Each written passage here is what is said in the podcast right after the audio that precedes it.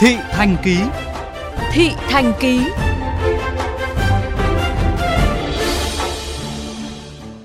Thưa quý vị, có một nghề thầm lặng trong các bệnh viện, không trực tiếp tham gia vào công tác khám chữa bệnh, nhưng có vai trò quan trọng, bởi họ là những người cung cấp thông tin, nắm bắt thông tin về tình hình sức khỏe, hoàn cảnh khó khăn của người bệnh, xác định mức độ và có phương án hỗ trợ về tâm lý, xã hội và tổ chức thực hiện. Công việc hàng ngày của họ đã và đang góp phần rất lớn để cùng với các y bác sĩ nâng cao chất lượng chăm sóc sức khỏe người dân, ghi nhận của nhóm phóng viên VOV Giao thông.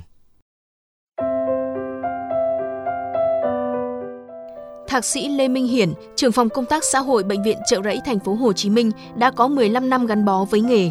Ban đầu, công việc là hỗ trợ những bệnh nhân gặp khó khăn.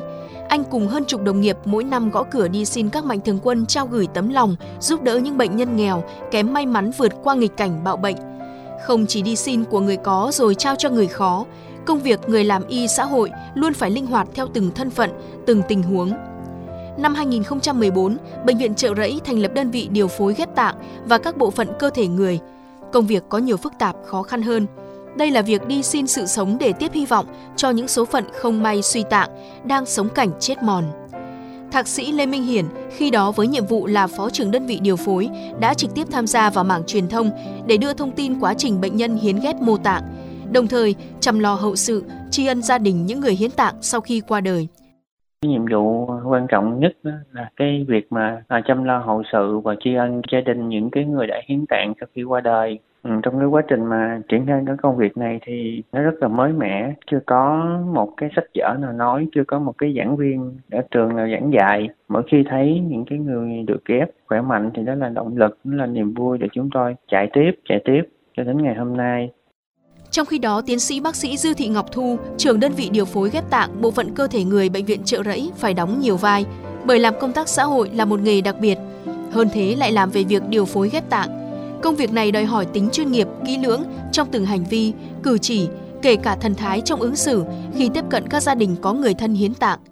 Đây là một cái nhánh khá là đặc biệt nhưng họ phải được đào tạo tại vì trong những cái thời gian cuối của người thân của họ nằm trong bệnh viện là họ rất là hoảng loạn không có giữ vững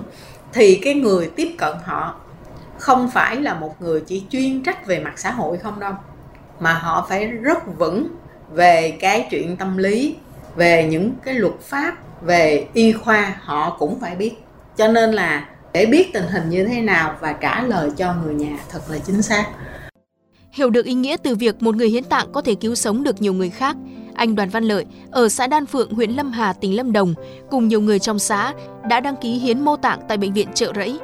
Sự tư vấn, chia sẻ và biểu dương của đội ngũ làm công tác xã hội tại bệnh viện đã khiến anh thêm hiểu về giá trị nhân văn của hành động này. Bác sĩ ở dưới chợ rẫy tư vấn biểu dương cái, cái tinh thần của mình. Khi ờ, mình đã mất rồi thì mình để lại cho được người đời sau này thì nó vừa có những nhân văn và một cái sự sống cho người khác. Cũng gia đình cũng tự hào về điều đó. Các bác sĩ mà tư vấn cho mình thì thực sự là mình càng thấu hiểu thêm và thực sự mình thấy cái mình làm nó càng được ờ, tôn trọng thêm trong lĩnh vực y tế, công tác xã hội đóng vai trò như cầu nối giữa người bệnh với các nguồn lực hỗ trợ sẵn có tại bệnh viện. Ở các quốc gia phát triển, khi công tác xã hội tại bệnh viện phát triển, sự phối hợp đồng bộ giữa dịch vụ y tế với dịch vụ công tác xã hội đã đem lại hiệu quả toàn diện hơn trong chăm sóc sức khỏe cả về thể chất lẫn tinh thần cho bệnh nhân và người thân. Tiến sĩ Nguyễn Thị Vân, Phó Hiệu trưởng trường đào tạo bồi dưỡng cán bộ công chức công tác xã hội nêu ý kiến nhằm nâng cao vai trò của đội ngũ làm công tác này. Đầu tiên là phải bồi dưỡng cái chuyên môn nghiệp vụ chuyên về ngành công tác xã hội, sau đó lại là đặc trưng về công tác xã hội trong bệnh viện. Chú trọng vào cái đào tạo bồi dưỡng nâng cao năng lực cho đội ngũ cán bộ ngành y tế phải theo các cái cấp. Ví dụ như là bồi dưỡng giảng viên nguồn từ các cái lớp giảng viên nguồn đấy thì lại tiếp tục lan tỏa mở rộng xuống đến các cái lớp bồi dưỡng cho những người thực hiện cái nghề công tác xã hội trực tiếp làm nghề công tác xã hội trong các cái cơ sở y tế.